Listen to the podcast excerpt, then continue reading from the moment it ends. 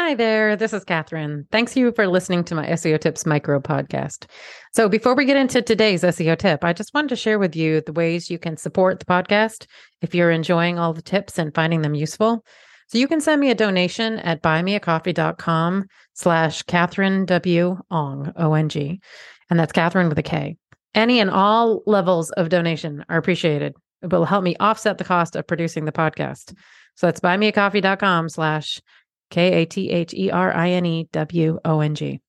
I'd also encourage you to subscribe to our email list to make sure you're not missing any future episodes or any other news about the SEO Tips podcast. And to do that, you'd go to wostrategies.com slash newsletter.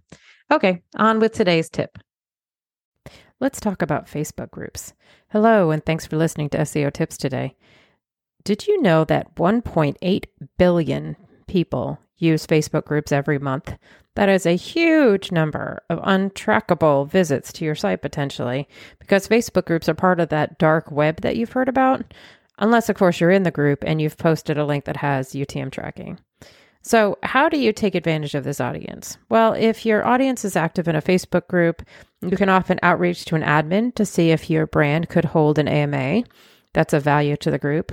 And if the group is relevant to you personally, you could join the group. I'm a member of a variety of podcasting groups that allow you to share your most recent episodes once a month.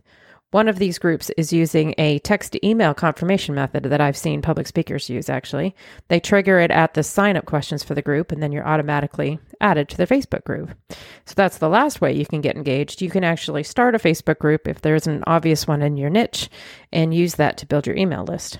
So that's your tip for today. Make sure Facebook groups are part of your marketing strategy. Thanks for listening. Come back tomorrow for another SEO tip.